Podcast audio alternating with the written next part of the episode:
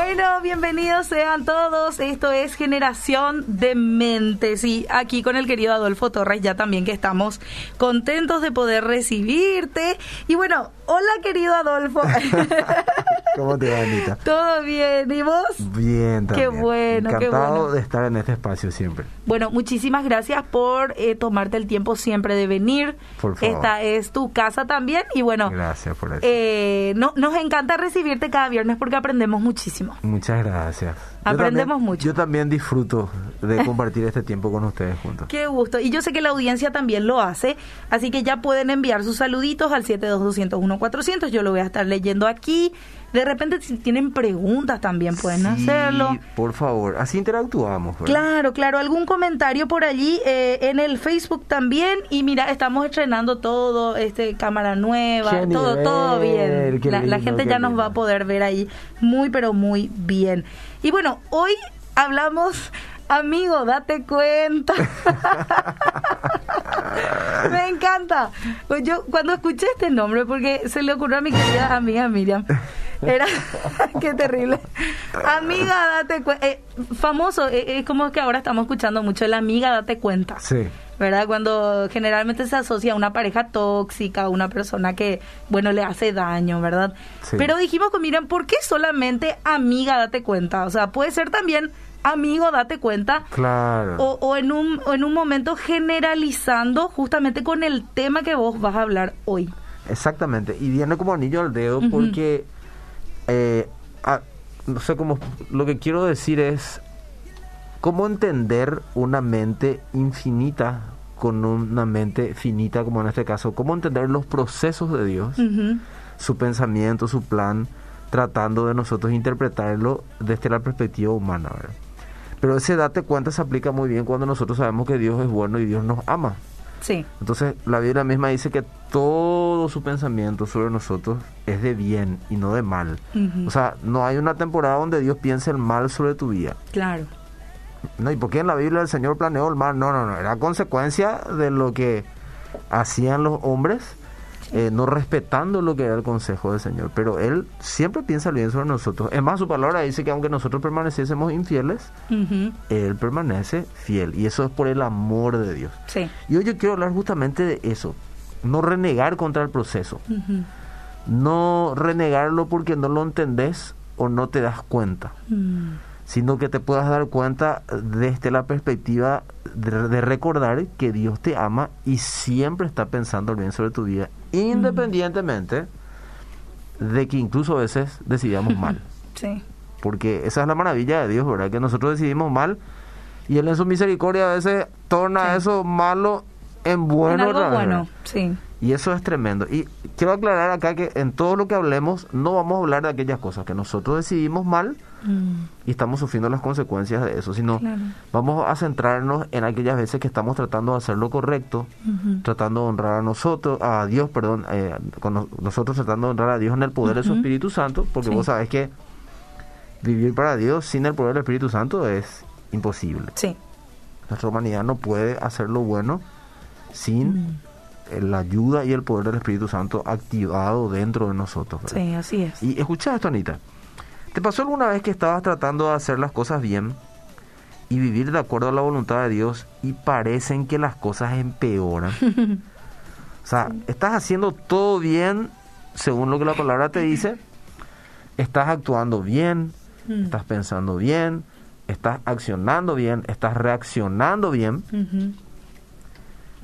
Y nosotros pensamos que las cosas por lo que yo estoy haciendo tendrían que pasar de cierta manera Claro, sí. y no pasan de esa manera. Mm. Es más, parece que cada vez está peor la cosa. Sí. Y a veces sí, después de esto, o sea, algo peor que esto no puede haber. Y, y gente que se convierte recién, que dice Adolfo, a mí antes me iba tan bien y, y de repente le conocí al Señor. y- Así mismo. Y, justamente, justamente iba a eso, ¿verdad? Que como lo que antes yo no lo conocía al Señor, ¿verdad? Y mi vida me iba tan bien todo. ¿verdad? Sí. Y ahora que le conozco al Señor, parece que todo empeoró. Mm. Y cuando decís nada va a ser peor, aparece algo peor, ¿verdad? Entonces, ¿qué, qué tendemos, qué- o sea, ¿cuál es la tendencia que nosotros tenemos eh, Mm. en, en ese momento? Renegar de Dios. Porque al comienzo vamos a hacer una famosa frase como una píldora anestésica. No, pero Dios sabe lo que hace. ujú. ¿Verdad? Porque Sí. esa- te sale la frase espiritual. Bueno, pero al día siguiente todo sigue igual. Y a lo mejor ahí decir, no, pero yo sé que el Señor va a hacer algo. Mm. Ahora yo te pregunto, ¿y cuando pasó un año? Cuando Sí. pasaban muchos meses. Eh, Mm. a veces hasta un mes nomás, porque nosotros los cristianos somos peculiares y es que realmente no vivimos la palabra en todo su contexto, ¿verdad? Sí. Y cuando pasan años, Mm. Seguís diciendo, no, yo sé que el Señor va a hacer lo que hace, o empezás a renegar contra Dios. Los que son más espirituales, entre comillas, no los verdaderamente espirituales, a veces no, no, no lo dicen por fuera, pero lo piensan. Mm.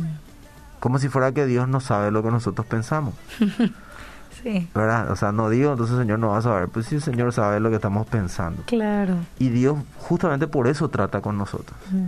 Y quiero leer un versículo, Anita, que vos lo conoces.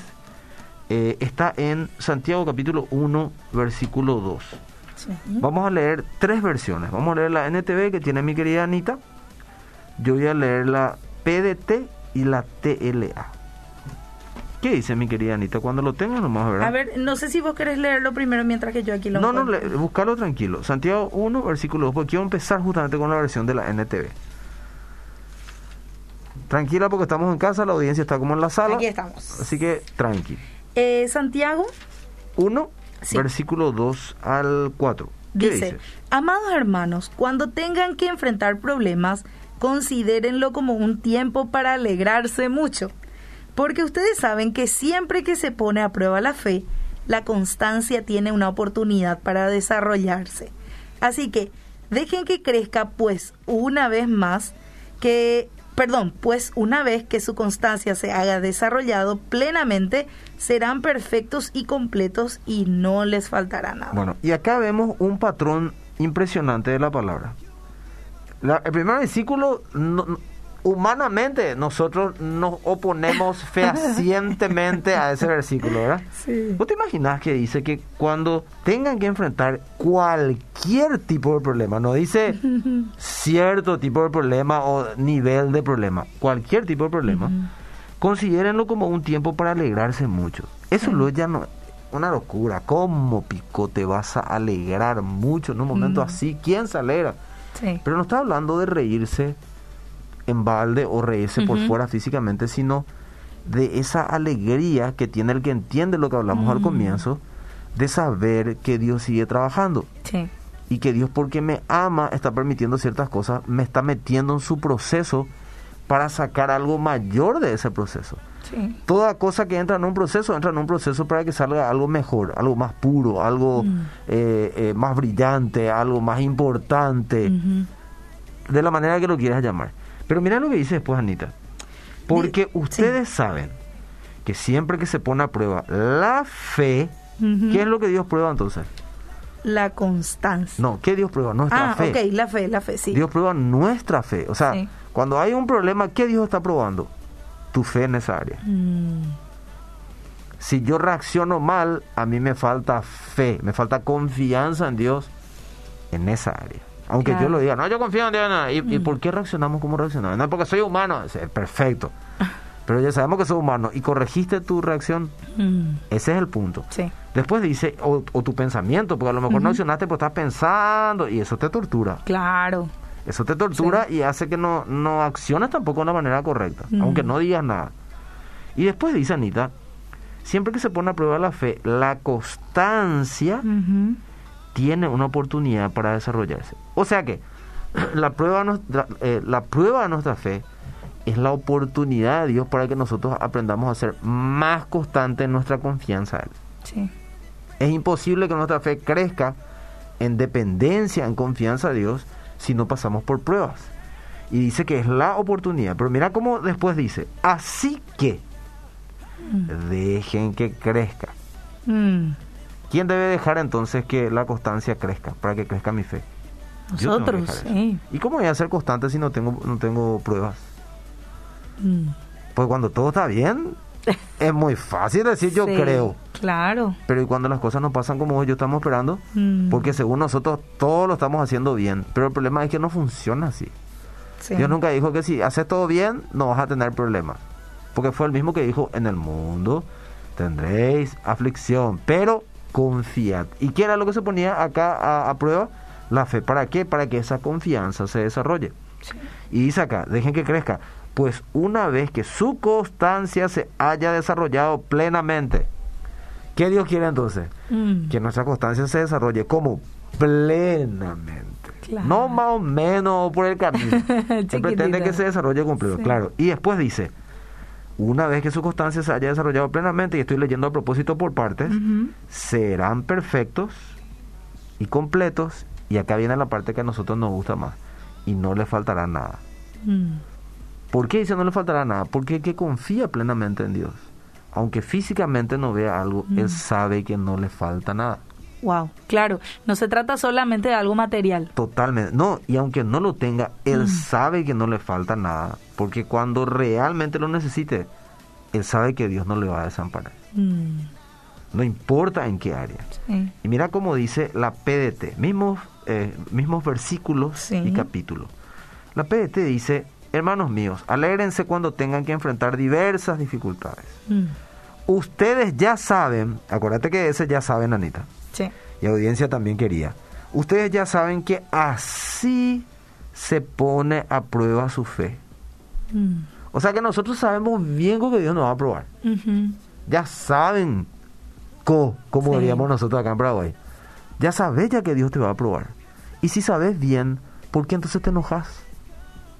Mm. ¿Por qué renegamos a veces de Dios como, que, como si fuera que no está con nosotros o se olvidó de nosotros? Sí. Si sabemos, porque Él nos dice en su palabra que Él nos va a probar. Me llama nomás la atención, Adolfo, que eh, Santiago en esta, en esta carta le escribe a los judíos dispersos por el mundo y ellos ya habían tenido una experiencia vasta con el Señor. Tenían A través una de toda su gran historia. experiencia de Sí. Dios. eh, bueno, primero lo le sacó de Egipto, Claro. ¿verdad? Ellos sabían la mano poderosa de Dios, ¿Cómo, cómo, era se Dios? movía. Sí. Pero igual ellos dudaban. ¿Por qué? Porque su confianza no se había desarrollado. O sea, su dependencia Mm. plena de Dios nunca se desarrolla. Sí, Por eso es que nosotros necesitamos conocer a Dios. Si no, nunca vamos a aprender a depender de Él. claro. Si vos conoces a Dios de lo que otro te contó, como ya vimos en algún podcast, nunca vas a aprender a confiar verdaderamente en Él. Mm. Y fíjate que después dice, ustedes ya saben que así se pone a prueba su fe y eso los hará más pacientes.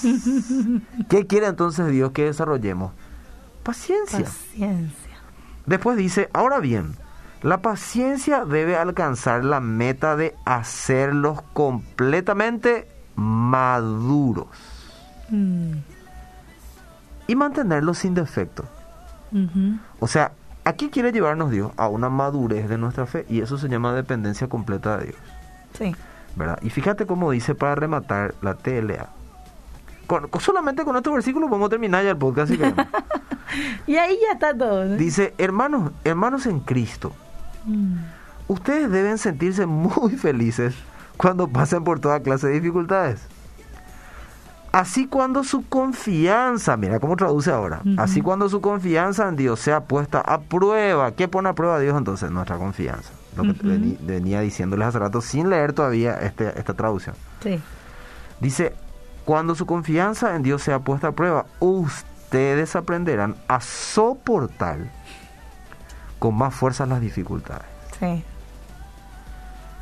Y entendés cómo remata. Yo me quiero reírlo.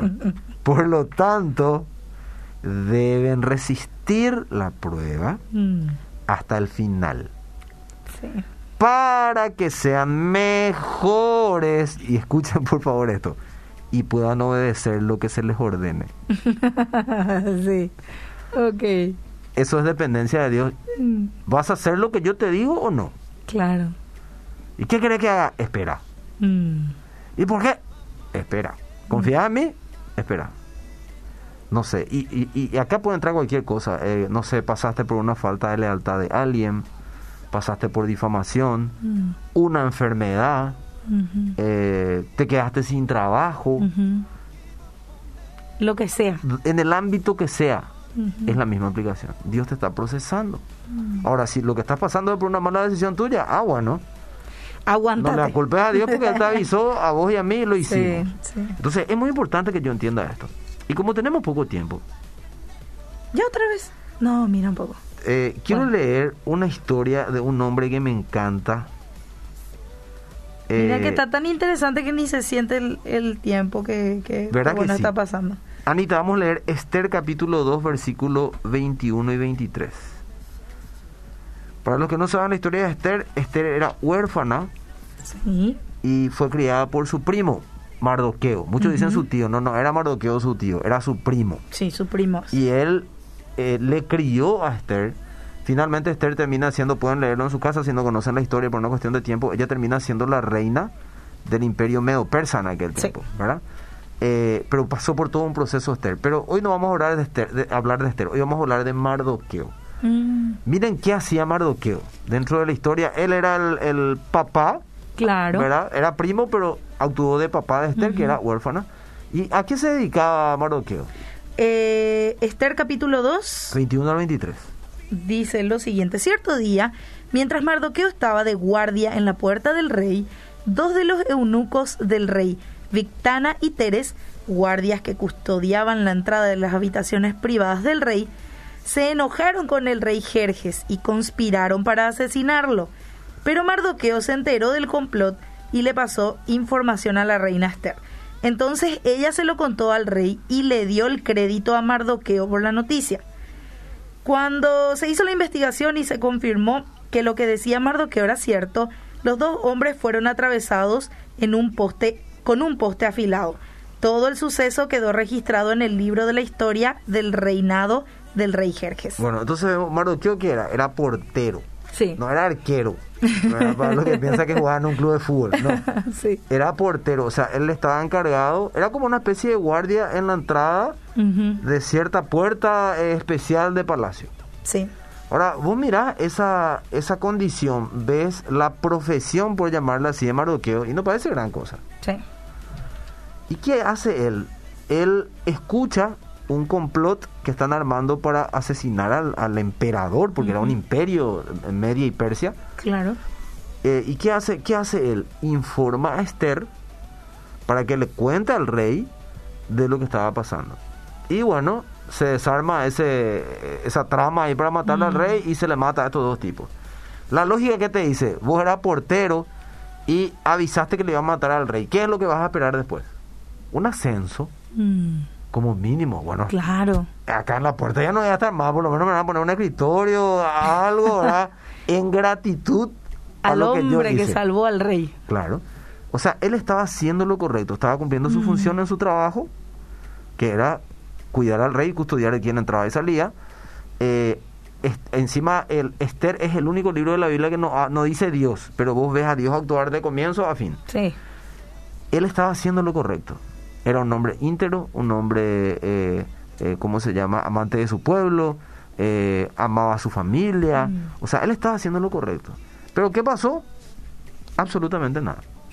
Voy a leer esto que hice como resumen. Mardoqueo estaba tratando de hacer las cosas correctas, Mm, respetando sus principios y no haciendo la vista gorda a las cosas que pasaban a su alrededor. Aunque él no tenía una posición de autoridad en el lugar, él era un portero y a costa de su vida informó una conspiración que había descubierto para matar al rey Asuero. ¿Cuál sería el resultado lógico que vos y yo esperaríamos por una acción como esta? Una promoción, una recompensa, ¿verdad? Sí. Pero no fue así. ¿Cuál fue el resultado aparente? El olvido. Mardoqueo pudo haberse desesperado por la situación que había en Persia. Pero él prefirió confiar en Dios y seguir haciendo su trabajo, sin ningún tipo de queja. Dios sabe lo que hace. Eso es algo que le ayudó mucho a Mardoqueo. Sí. No importa, nadie me dio pelota, pero yo sé que hice lo correcto. Bueno, ¿qué pasó? Vamos más adelante por una cuestión de tiempo. Eh, nosotros nunca tenemos que olvidar que cuando todo parece que está perdido en una situación, Mm, no es así. ¿Por qué? Porque Dios siempre está al control si nosotros pusimos nuestra vida en sus manos. Y Sí. fíjate esto, Anita.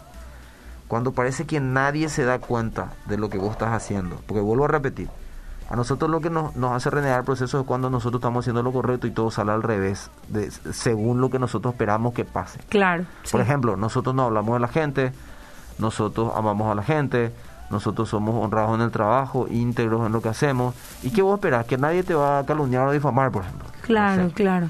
Pero pasa. Y vos renegás y decís, por ejemplo, pero ¿por qué? Si yo estoy haciendo lo correcto pasa eso. Ya sé bien lo que es lo, lo que dicen para que aprendan. ¿Verdad? Así que, que digan con causa y razón ya. Claro. Estoy diciendo lo mínimo que nos Sí. puede pasar. ¿Verdad? Renegamos cuando hacemos lo correcto y nuestra lógica dice, yo estoy haciendo eso, esto tiene que pasar esto. Pero Dios nunca dijo que iba a funcionar así.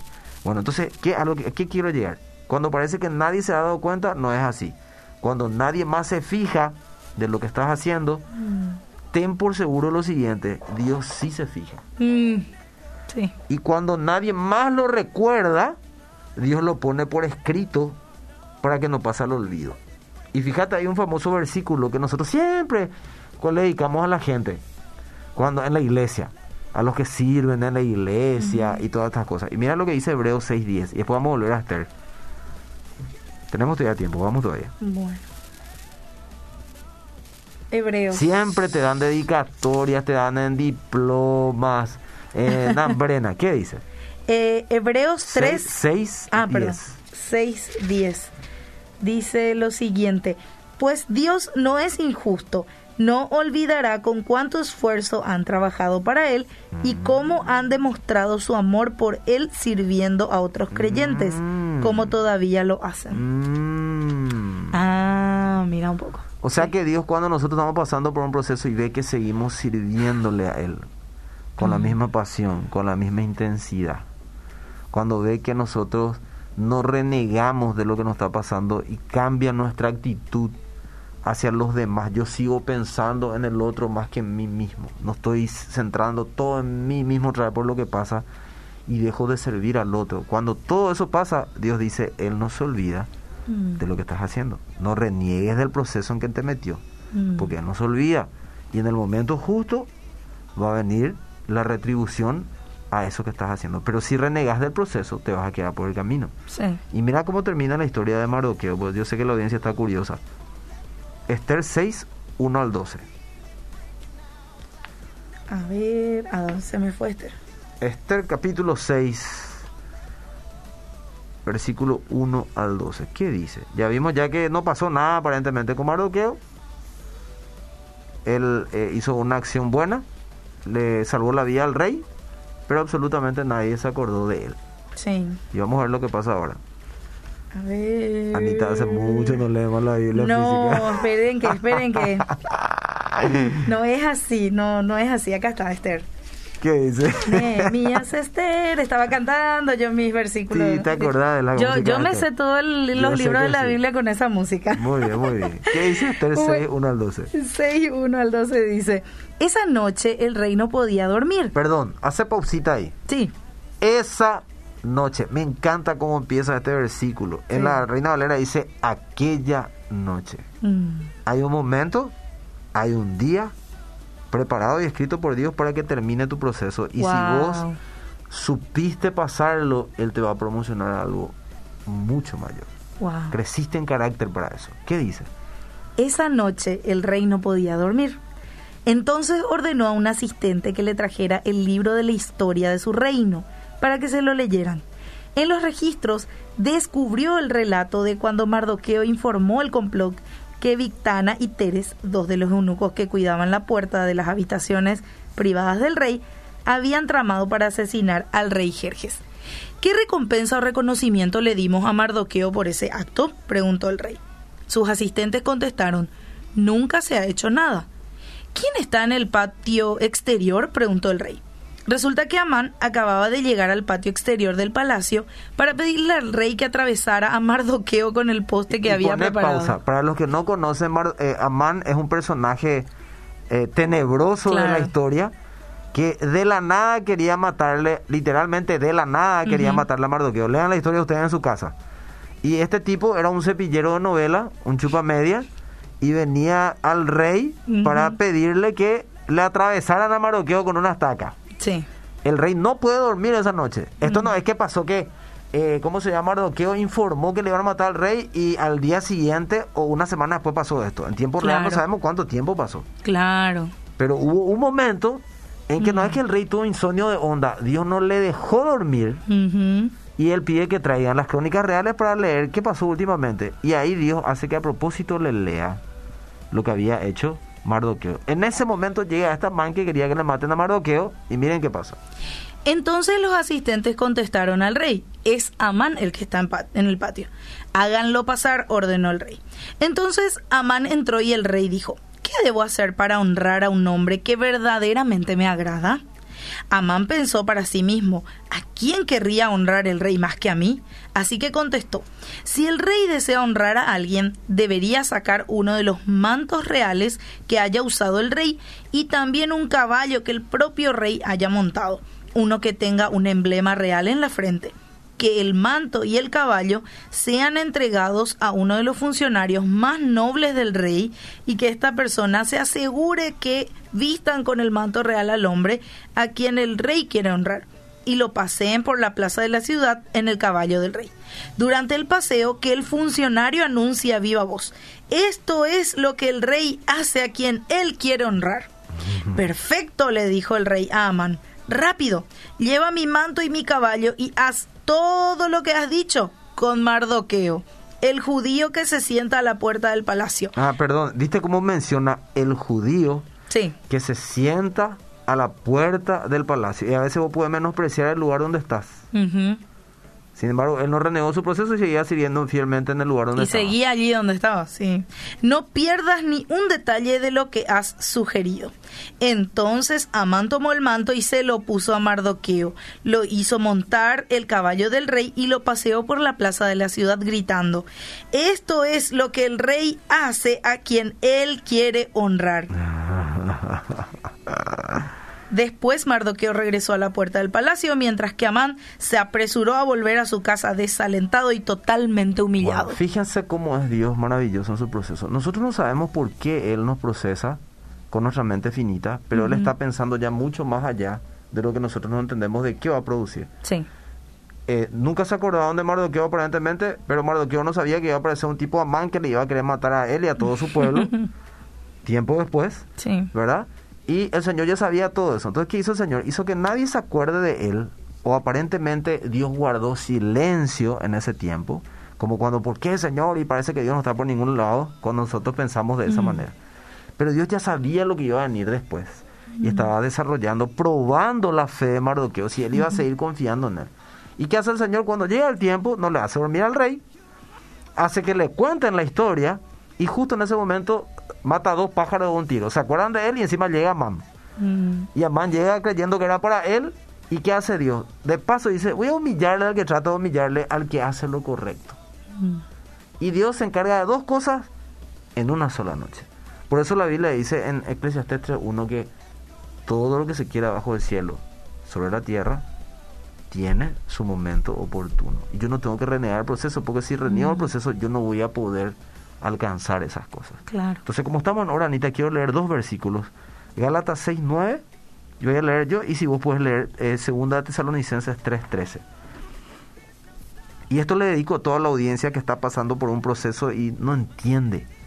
Y, que muchas veces ya renegó del proceso.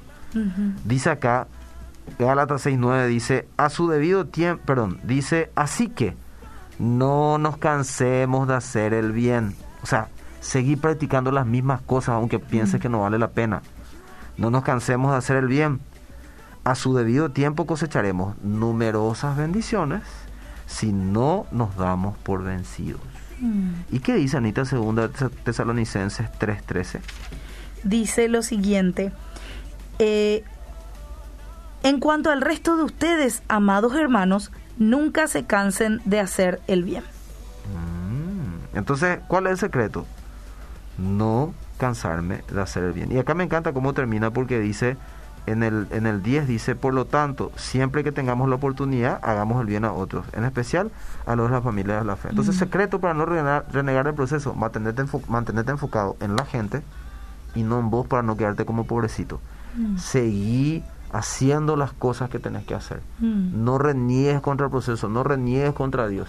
Y en su momento, así como vimos en la vida de Amán, el Señor te va a mostrar por qué ese proceso y cuál era el propósito final. Y yo sé que algunos me van a decir, ¿qué pasa cuando hay cosas que nunca voy a entender cuando esté delante de Él? No me voy a entender. Y bueno, Y sí. también va a valer la pena cuando estés delante de Él, vas a entender por qué y te vas a dar cuenta del proceso. Entonces, por favor, date cuenta que Dios te ama y Él por algo te procesa. No reniegues del proceso porque así vas a alcanzar todas las promesas que Dios tiene para tu vida y también para la mía si yo hago lo mismo. Entonces quiero dejarles eso y cierro con esto. Hebreos 12:12. 12, por lo tanto, renueven las fuerzas de sus manos cansadas y de sus rodillas debilitadas. Y pónganse fuerte en el Señor, que Él recompensa a los que creemos. Amén y amén. Muchísimas gracias, Adolfo, por este tiempo. Por favor. Nos encontramos el próximo viernes.